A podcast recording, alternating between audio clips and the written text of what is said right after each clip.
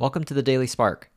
This is William Liao, where I share one idea every day on how to do our best work, create a thriving culture, and live a meaningful life.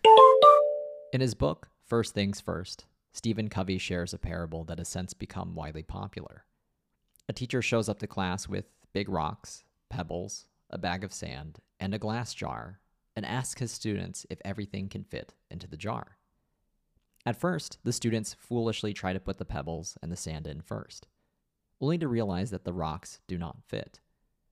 The teacher conveniently comes to the rescue with a solution, though, demonstrating that if you put the big rocks in first, the pebbles and the sand will nestle into the remaining space, and everything will fit perfectly into the jar. The apparent moral of the story is that the jar is a metaphor for life. The big rocks, pebbles, and sand are metaphors for various things that might matter to you. And if you prioritize the most important things first, the big rocks, then everything else will magically fit. Oliver Burkeman, in his book 4,000 Weeks Time Management for Mortals, offers a more realistic appraisal of this all too perfect tale. He says, quote, The story is a lie, the teacher has rigged his demonstration by bringing only a few big rocks into the classroom, knowing that they'll all fit into the jar. The real problem of time management today, though, isn't that we're bad at prioritizing the big rocks. It's that there are too many big rocks, and most of them are never making it anywhere near that jar.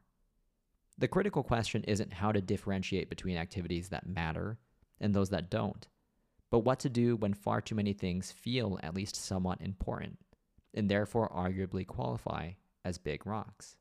End quote. In the face of too many things that feel at least somewhat important in life, merely rearranging them will bring you no closer to making time for them. Instead, you have to do a rather hard thing, at least at first, which is to say no to things that you fully recognize matter, just not as much.